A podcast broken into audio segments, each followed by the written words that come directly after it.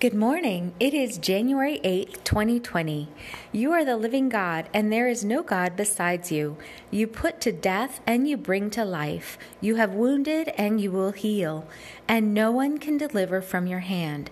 Deuteronomy 32 39. Lord, the God of our fathers, you are not the God who is in heaven. Are you not the God who is in heaven?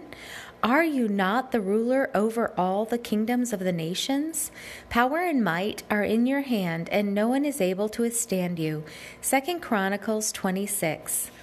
O God, you promised the gospel beforehand through your prophets in this holy scriptures concerning your Son, who was a descendant of David according to the flesh, and who was declared with power to be your Son according to the Spirit of holiness, by your resurrection from the dead, Jesus Christ our Lord.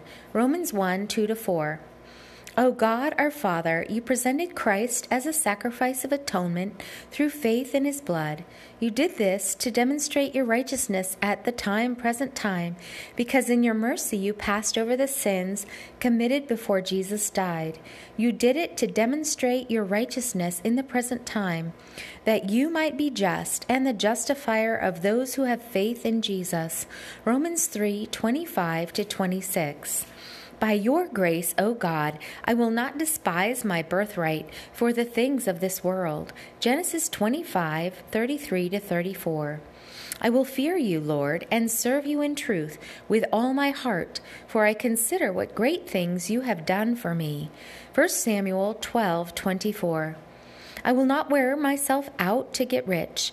I will not have the understanding to cease. I will not set my desire on what flies away. For wealth surely sprouts wings and flies into the heavens like an eagle. Proverbs 23 4 and 5. I want to learn to be content in whatever circumstances I am. Whether I am abased or in abundance, whether I am filled or hungry, I want to learn the secret of being content in any and every circumstance situation.